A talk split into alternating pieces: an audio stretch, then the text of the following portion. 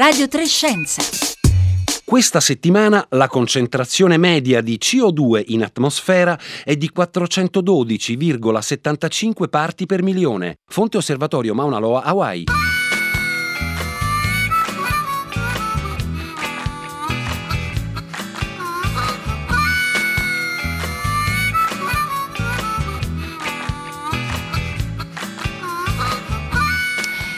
E anche il primo venerdì del duemilaventi c'è la consueta sigla di Radio tre Scienza, perché cambiano gli anni ma non cambia l'emergenza climatica. Buongiorno da Rossella Panarese, sono le undici e trentuno minuti di venerdì tre gennaio. Siamo ancora nei giorni in cui possiamo scambiarci auguri di buon anno e di buon inizio di decennio, anche se devo dire che le notizie che arrivano Dalla, dall'Iraq non sono certo benaguranti, ne ha appena parlato tutta la città, eh, ne parla. Comunque Radio tre ha già iniziato, ha iniziato e lo farà anche nelle prossime, nei giorni delle prossime settimane, a proporvi ragionamenti e racconti su quello che è accaduto in questi vent'anni, in questo primo quinto di secolo. Lo farà in vari modi, con un ciclo di Pantheon che comincia domani, sabato quattro gennaio alle diciotto, un ciclo di tredici puntate dal titolo duemilaventi, il futuro a vent'anni, che domani comincerà con una conversazione tra Marino Sinibaldi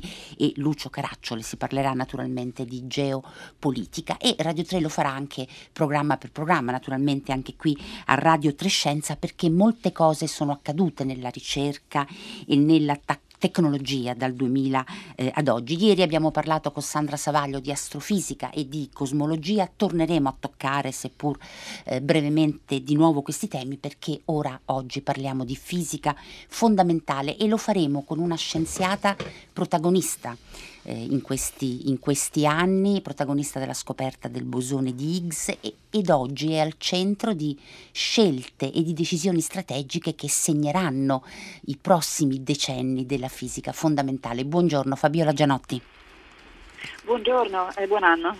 Buon anno e grazie di essere qui con noi. Fabiola Gianotti è a capo del CERN eh, di Ginevra, e poi lo sapete, eh, per la prima volta nella storia di questa istituzione è stata riconfermata, c'è un secondo mandato eh, per cui sarà direttrice del CERN di Ginevra fino al duemilaventicinque. Fabiola Gianotti, noi le facciamo naturalmente i complimenti, ma soprattutto le auguriamo buon lavoro, perché sarà eh, un impegno molto importante per il futuro della fisica.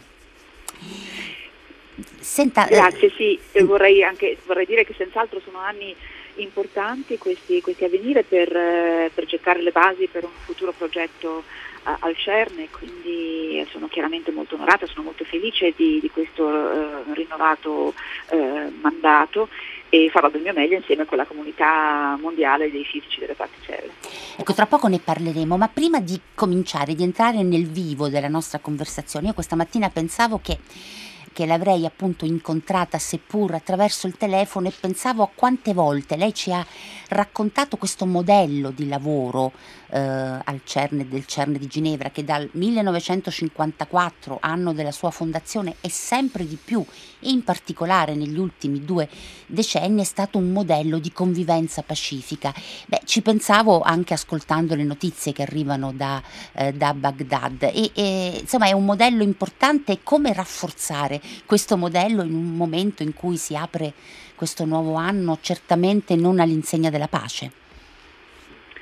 È un modello molto, molto importante in effetti, Rossella, perché eh, mostra che eh, quando esistono valori eh, buoni eh, in comune, che sono condivisi dall'umanità, è possibile eh, lavorare assieme e costruire eh, la pace. È chiaro che centri come il CERN non possono eh, risolvere eh, concetti geopolitici, ma attraverso la collaborazione pacifica di persone di tutto il mondo, da noi lavorano diciottomila scienziati, più di centodieci nazionalità sono rappresentate, attraverso questa collaborazione pacifica si dimostra che effettivamente l'umanità eh, può lavorare assieme, e, e che l'umanità può fare delle, delle belle cose assieme, può abbattere barriere, può eh, far crescere le, giov- le giovani generazioni in modo aperto e, e tollerante.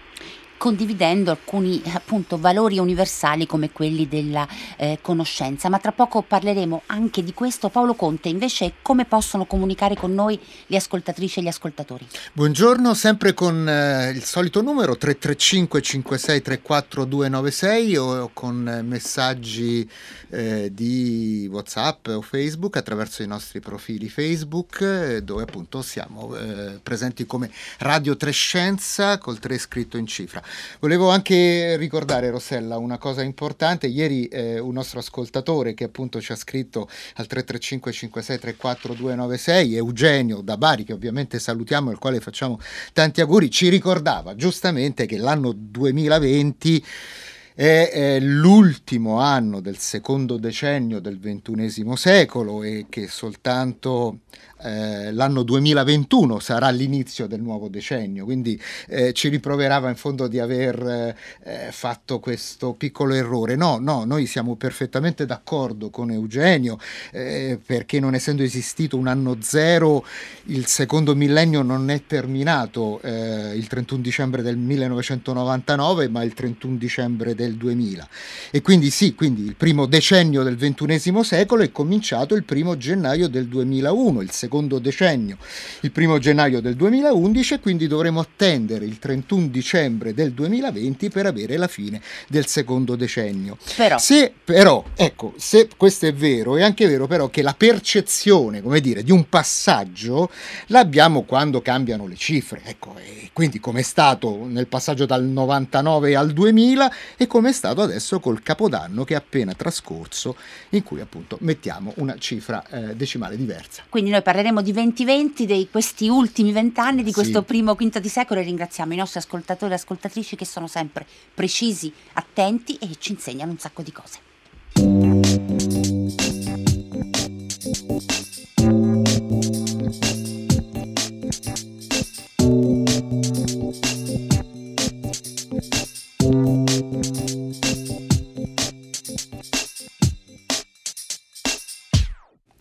Fabiola Gianotti, direttrice del CERN di Ginevra. Allora, parlando dei vent'anni di questo primo quinto di secolo nella fisica fondamentale, dobbiamo parlare di L H C, del più grande e potente acceleratore del mondo eh, ad oggi, entrato in funzione appunto nel duemila, come, come vogliamo, duemilaotto, il primo, la prima volta che è stato acceso, il duemiladieci, quando sono iniziate le collisioni, e iniziò nel duemiladieci per cercare quella particella ipotizzata quasi cinquant'anni e prima. Parliamo del bosone di Higgs, ma andiamo in ordine quasi cronologico, perché l'inizio del duemila è un po' riproduce queste scelte strategiche che la comunità dei fisici devono, devono fare, perché si dovette scegliere se continuare a cercarla questa particella con il vecchio acceleratore o se fermarsi un bel po' di anni per costruirne uno più potente. E fu una decisione difficile.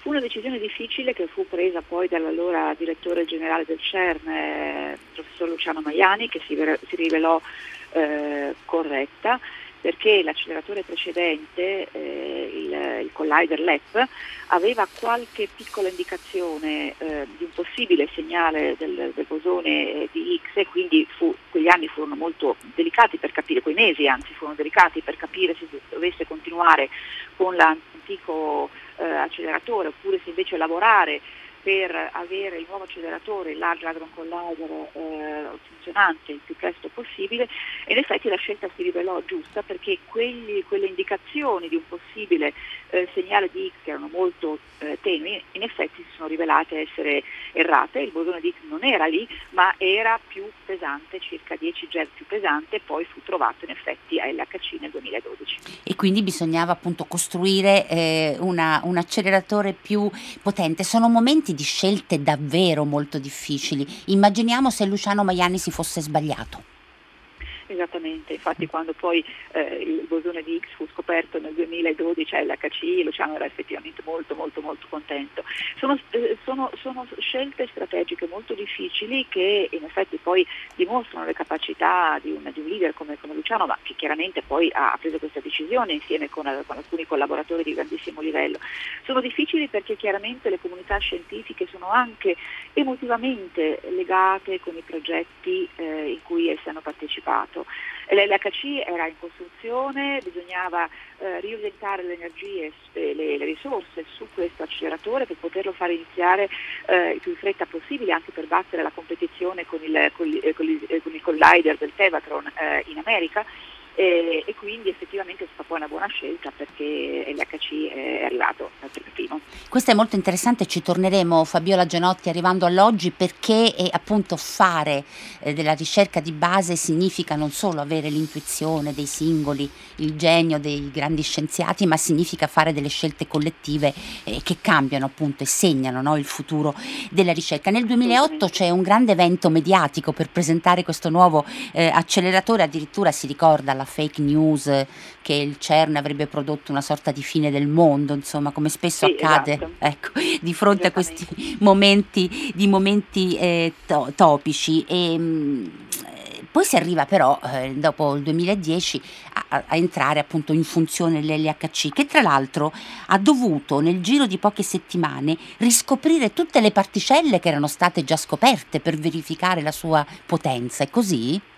Assolutamente, i primi passi nella nuova vita di un acceleratore è di studiare le particelle nuove eh, e di riscoprirle in qualche modo, di misurarle in un nuovo ambiente, eh, in questo caso a energie più, più elevate. Quindi questo, quello è stato il banco di prova che poi ha permesso di eh, arrivare alla, alla scoperta del bosone di Higgs, anche perché le particelle note di solito con la loro posizione in, in molti casi possono costituire un rumore di fondo a un nuovo segnale. Quando si cerca un segnale di una particella così rara come il bosone di Higgs bisogna aver capito molto molto bene come funzionano le, e come si comportano le altre particelle per poter poi estrarre questo segnale raro e debole con, eh, con grande livello di confidenza e quindi poter poi annunciare la scoperta.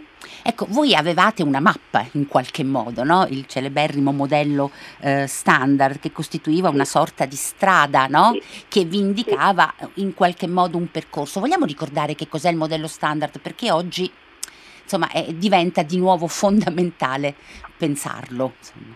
Assolutamente. Dunque il modello standard è eh, una teoria che è stata sviluppata nel secolo, metà del secolo scorso da grandissimi scienziati, che descrive eh, le particelle elementari eh, a noi note oggi e le loro interazioni.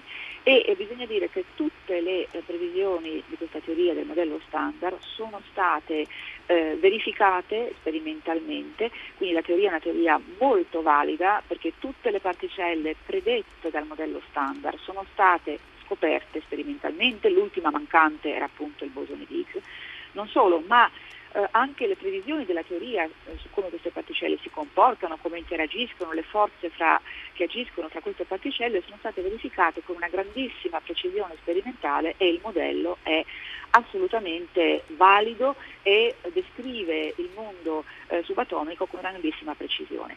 Qual è adesso il problema? Che ci troviamo di fronte a un video, perché da una parte abbiamo questo modello standard che funziona molto bene per le particelle che noi, che noi conosciamo, dall'altra ci sono delle questioni aperte in fisica fondamentale oggi, quali la materia oscura che è circa il venticinque per cento dell'universo, quale per esempio l'antimateria, dove è, dove è finita l'antimateria nel nostro universo non esiste quasi più, ce n'è veramente in quantità molto eh, infinitesimale. Quindi e altre, molte altre domande fondamentali a cui il modello standard non è capace di rispondere. Quindi il modello standard è una teoria molto precisa e corretta, tuttavia non è una teoria completa, non è la teoria finale delle particelle elementari. E quindi eh, in fisica fondamentale oggi siamo alla ricerca di questa nuova fisica, al di là del modello standard, che probabilmente avrà nuove particelle, forse anche nuove forze, nuovi fenomeni, che ci permetta di, risolve, di, di rispondere alle questioni aperte. E il bosone di Higgs è una particella chiave, è un po' una, una porta verso questa nuova fisica, quindi eh, il suo studio, lo studio dettagliato del bosone di Higgs negli anni a venire sarà molto importante per darci indicazioni su questa nuova fisica. Quindi Fabiola Gianotti, noi abbiamo un modello, il modello standard, che è stato un form- ha avuto un formidabile potere predittivo. però dall'altra noi sappiamo che c'è una nuova fisica perché abbiamo delle domande a cui non abbiamo risposte. Cioè, esattamente. No, ecco, quindi da una parte abbiamo un formidabile strumento, dall'altra però ci muoviamo verso l'ignoto, verso qualcosa esatto. che ancora quasi non sappiamo in che direzione prendere. Questo lo dico perché appunto parlando delle scelte strategiche in questo momento abbiamo forse un, una difficoltà in più rispetto al duemila, non abbiamo la mappa, è così? Assolutamente, però abbiamo uno strumento formidabile, questo è il bosone di Higgs. Il bosone di Higgs è una particella molto speciale, eh, esistono diciassette eh, tipi di particelle elementari, il bosone di Higgs è la diciassettesima particella scoperta ed è completamente diversa per le sue proprietà, si chiamano numeri quantici eh, nel nostro eh, campo, e per il modo in cui interagisce con le altre particelle è completamente diversa dalle sedici particelle che erano state scoperte precedentemente. Eh, è una particella cruciale, quindi noi pensiamo che uno studio dettagliato del bosone di Higgs per capirne eh, le proprietà in modo molto approfondito, molto preciso, potrà darci indicazioni, potrebbe darci indicazioni, nella ricerca nulla è scontato ovviamente, potrebbe darci indicazioni anche su questa eh, nuova fisica. Quindi il bosone di Higgs potrebbe essere un po' il messaggero che ci permette di esplorare questa nuova fisica. Quindi questo è uno strumento molto importante. Dall'altra parte però bisogna continuare a cercare nuove particelle leggere e pesanti con eh, diversi approcci, nuovi fenomeni, e quindi le strade diciamo da battere sono due, lo studio dettagliato del bosone di Higgs e la ricerca di particelle nuove, pesanti, leggere, con interazioni diverse di tutti i tipi. Ecco, e per questo poi, insomma, eh, spero che avremo il tempo di arrivarci, si pongono delle strade di che cosa fare, appunto, di che cosa costruire eh, di nuovi acceleratori nel futuro. Ma insomma il bosone di Higgs è una particella ancora, per così dire, misteriosa, potrebbe essere la porta che ci apre verso l'ancora eh, ignoto, e forse vale la pena ricordare eh, qual era la domanda a cui doveva rispondere il bosone di Higgs. Il bosone di Higgs era una domanda legata, era, diciamo, era una particella legata alla domanda sull'origine delle masse delle particelle elementari. Noi sappiamo che esistono particelle elementari massive, come per esempio gli elettroni e i quark, che sono i costituenti fondamentali dell'atomo, e quindi tutti siamo fatti, e particelle che non hanno massa e quindi viaggiano alla velocità della luce, come il, il fotone. Eh, ora, non era chiaro eh, il meccanismo attraverso il quale in un certo momento della storia dell'universo, questo momento è circa un milionesimo di milionesimo di secondo dopo il Big Bang, come il meccanismo per, attraverso il quale alcune delle particelle elementari abbiano effettivamente acquistato una massa e altre, come il fotone, siano rimaste senza massa. Domanda che sembra magari molto astratta e lontana dalla vita di tutti i giorni, però bisogna... Eh, pensare e riflettere sul fatto che se le particelle elementari di cui noi siamo fatti, di cui gli atomi sono fatti, quindi gli elettroni e i quark, non avessero massa, gli atomi non, non esisterebbero come stati legati, quindi eh, la materia di cui noi siamo fatti, di cui l'universo visibile è fatto, non esisterebbe e sarebbe molto diversa perché l'atomo non starebbe assieme in qualche modo. Quindi una domanda molto molto importante per capire l'evoluzione dell'universo e anche la nostra stessa esistenza in termini di, appunto, di meccanismo e come, e come, e come questo fenomeno sia, si sia verificato. Quindi non esisteremmo noi se non ci fosse, se le particelle non avessero massa come il quark o come eh, l'elettrone. E il bosone di Higgs ha risposto a questa domanda? Il bosone di Higgs ha risposto in grandissima parte a questa domanda, rimangono ancora delle, diciamo, delle questioni aperte sul, sulle masse individuali delle, delle singole particelle elementari, ma il bosone di Higgs ci ha dato un'indicazione molto, cioè ci ha dato una dimostrazione molto importante del meccanismo attraverso il quale durante appunto eh, l'evoluzione dell'universo a un certo punto nell'universo si è installato un campo di Higgs che ha permesso alle particelle elementari di diventare massive. Mm-hmm. E quindi chiaramente eh, ha dato una risposta molto importante a, questo, eh, a questa questione. Ecco, il campo di Higgs spesso voi lo rappresentate come una sorta di colla, di, di, di sostanza appiccicosa, per cui queste particelle senza massa in qualche modo rimangono, rimasero imbrigliate, acquistando più o meno pesantezza. Quindi attaccano la colla e dopodiché diventano sempre più cicciotelle in qualche modo.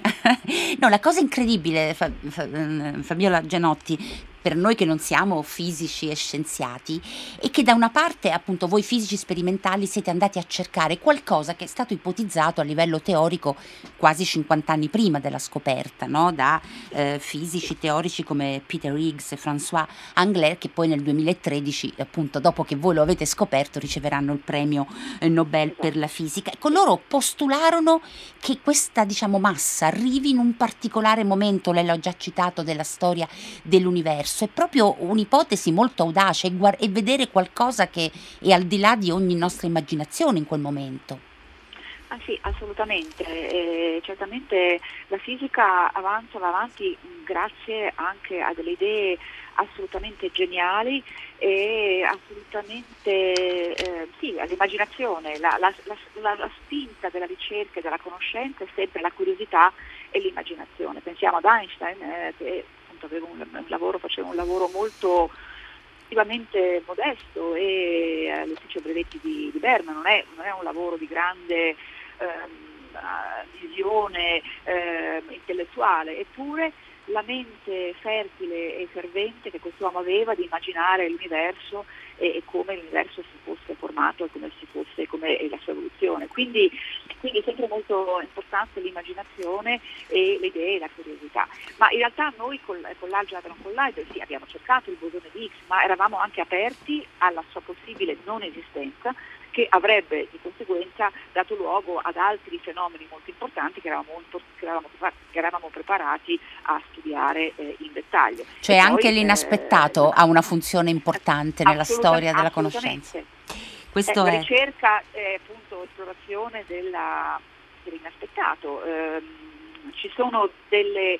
Eh, delle incognite che sono note, eh, come per esempio la materia oscura, eh, è un'incognita perché non sappiamo la, la, sua composizione, la sua composizione, ma sappiamo che esiste, quindi è un'incognita nota, ma ci sono anche delle incognite non note, e lo spirito della ricerca è veramente di andare a eh, trovare queste, eh, a scovare eh, queste, queste novità, ma anche di fare dei piccoli passi che poi ci permettono nel corso degli anni e dei secoli a trovare la soluzione. Ecco, va ricordato, ieri parlavamo di appunto di universo, di cosmologia, che con questi grandi acceleratori attraverso il quale abbiamo trovato il bosone di Higgs noi andiamo indietro nel tempo e possiamo verificare appunto l'idea di Higgs e Englert che fosse successo qualcosa in un momento, in un istante successivo al Big Bang. Lei prima lo ha citato, siamo a un milionesimo di milionesimo di secondo, ecco. dieci alla meno dodici secondi. Ecco, che, insomma, cosa che non possiamo fare utilizzando i telescopi naturalmente spaziali o meno. Ecco, Paolo Conte, ci sono un po' di domande per Fabiola Gianotti. Sì, tra le tante ne scelgo una, eh, quella di Andrea che da Aosta ci scrive: trent'anni fa in ogni schema divulgativo del modello standard compar- eh, compariva il gravitone, oggi non ne sento più parlare, si pensa eh, che non esista oppure sarà questa particella cercata in futuro? Fabiola Gianotti. Sì, lo si cerca, è un'ottima domanda, eh, vedo che i nostri tele- radio- radioascoltatori sono ben, ben preparati. Sì, moltissimo. Eh, lo si cerca ancora, lo si cerca ancora, sarebbe il, la particella associata al campo della gravità. Ogni forza e ogni campo in fisica ha una particella associata che a livello eh, microscopico è il punto di quel campo, quindi il campo elettromagnetico per esempio eh, è associato al fotone. Eh, il gravitone sarebbe il quanto della, del, del, del campo gravitazionale, lo si è cercato ma per il momento evidenza eh, dell'esistenza di questa particella e si continuerà ovviamente a cercarlo. Naturalmente poi ci sono i complimenti. Fabiola Gianotti, che emozione ascoltare Fabiola Gianotti a Radio tre Scienza, ammiro da sempre la sua grande professionalità e semplicità, ci scrive Monica da eh, Bologna. E Fabiola Gianotti, abbiamo proprio quattro minuti ancora. Eh, prima citavamo eh, il, insomma lei è, è direttrice del C E R di Ginevra e saranno anni di scelte strategiche importanti, per esempio quali sono i progetti in campo, costruire acceleratori ancora più potenti? Sì, da un lato eh, innanzitutto è continuare a, a operare l'Algebra Hadron Collider e potenziarlo eh, attraverso una, una serie di eh, upgrades, come si, come si dice, per renderlo, per rendere i fasci di protoni sempre più intensi e anche per salire leggermente in energia. E in parallelo eh, la, fisica, la comunità della fisica delle particelle europea sta eh, sviluppando, sta mettendo a giorno, aggiornando la, eh, la strategia per gli anni a venire, e pensiamo ad un acceleratore dopo L H C. Non è presto per cominciare a discutere, perché vi ricordo che le prime discussioni sul, su L H C ebbero luogo nell'ottantaquattro mm. e poi l'operazione iniziò nel duemilanove duemiladieci e l'acceleratore eh, sarà in funzione fino al duemilatrentasette, quindi insomma è eh, una, una quaranta anni di, di attività scientifica. E quindi adesso stiamo pensando a un, un acceleratore futuro. Ci sono due progetti sul tavolo: un acceleratore lineare che farebbe scontrare elettroni contro eh, antielettroni, o un acceleratore circolare come L H C ma eh, più grande. E di nuovo ehm, gli scopi scientifici sono molto ambiziosi e quindi richiedono lo sviluppo di tecnologie inaudite, di punta, che oggi eh, la scienza e la tecnologia non conoscono ancora, come magneti superconduttori di nuova generazione, tecnologie che poi hanno un impatto molto importante anche sulla società e la vita di tutti i giorni. Ecco perché anche nel lavoro di voi al CERN c'è un grandissimo lavoro di sviluppo tecnologico che poi diventa patrimonio, patrimonio eh, di tutti. Fabiola Gianotti, è passato questo tempo veramente, avrei davvero decine di domande come anche i nostri ascoltatori. Le chiedo in un minuto, un minuto e mezzo, perché lei quando racconta il suo lavoro e il lavoro di tanti suoi colleghi, sono diciottomila scienziati e scienziate che lavorano al CERN di Ginevra, parla spesso, usa spesso tre termini, se posso, insomma. Uno è pazienza, l'altro è coraggio e l'altro è competizione. Potrebbe darmi in un minuto e mezzo una definizione, anzi meno, una definizione di questi tre termini nel lavoro di un ricercatore come lei, insomma? Sì, sono, sono termini chiaramente che sono vicini, molto vicini al mio cuore. Bisogna essere molto pazienti e anche molto umili.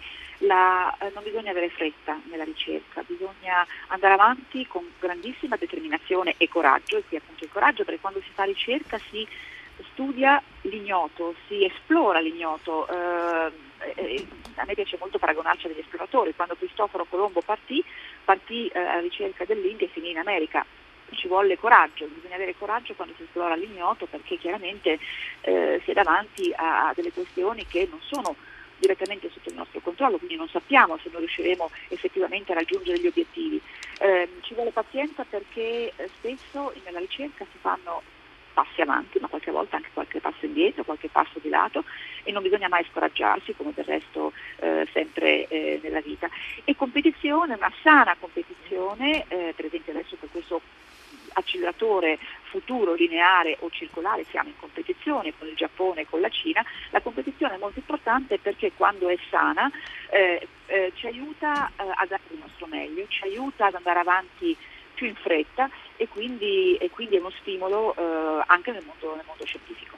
Fabiola Gianotti, io la ringrazio moltissimo, insieme a me tutti gli ascoltatori e le ascoltatrici. Fabiola Gianotti è una delle non troppe Grazie numerose ragioni per essere orgogliosi di essere italiani, è un messaggio di un'ascoltatrice, ma ce ne sono molti. Grazie di essere stata eh, con noi oggi, naturalmente buon lavoro, buon lavoro grazie, eh, davvero. Grazie, auguri per tutti voi, grazie mille, a presto. Grazie, allora sono le undici e cinquantotto minuti, io questi due due minuti finali di Radio tre Scienza li vorrei utilizzare per ricordare e salutare uno scienziato italiano che è stato un protagonista della storia gene- della genetica molecolare nel nostro eh, paese. Paolo Amati, Pablo eh, Amati è morto il trentuno dicembre eh, scorso, è stato molte volte nostro, nostro ospite e, e perché oltre a essere stato un grande eh, scienziato era anche molto bravo a raccontare la sua disciplina, la genetica. Allora io vi saluto facendovi riascoltare brevemente la sua voce in occasione di un ricordo di un suo maestro, che poi fu anche suo amico, che era Salvador Luria,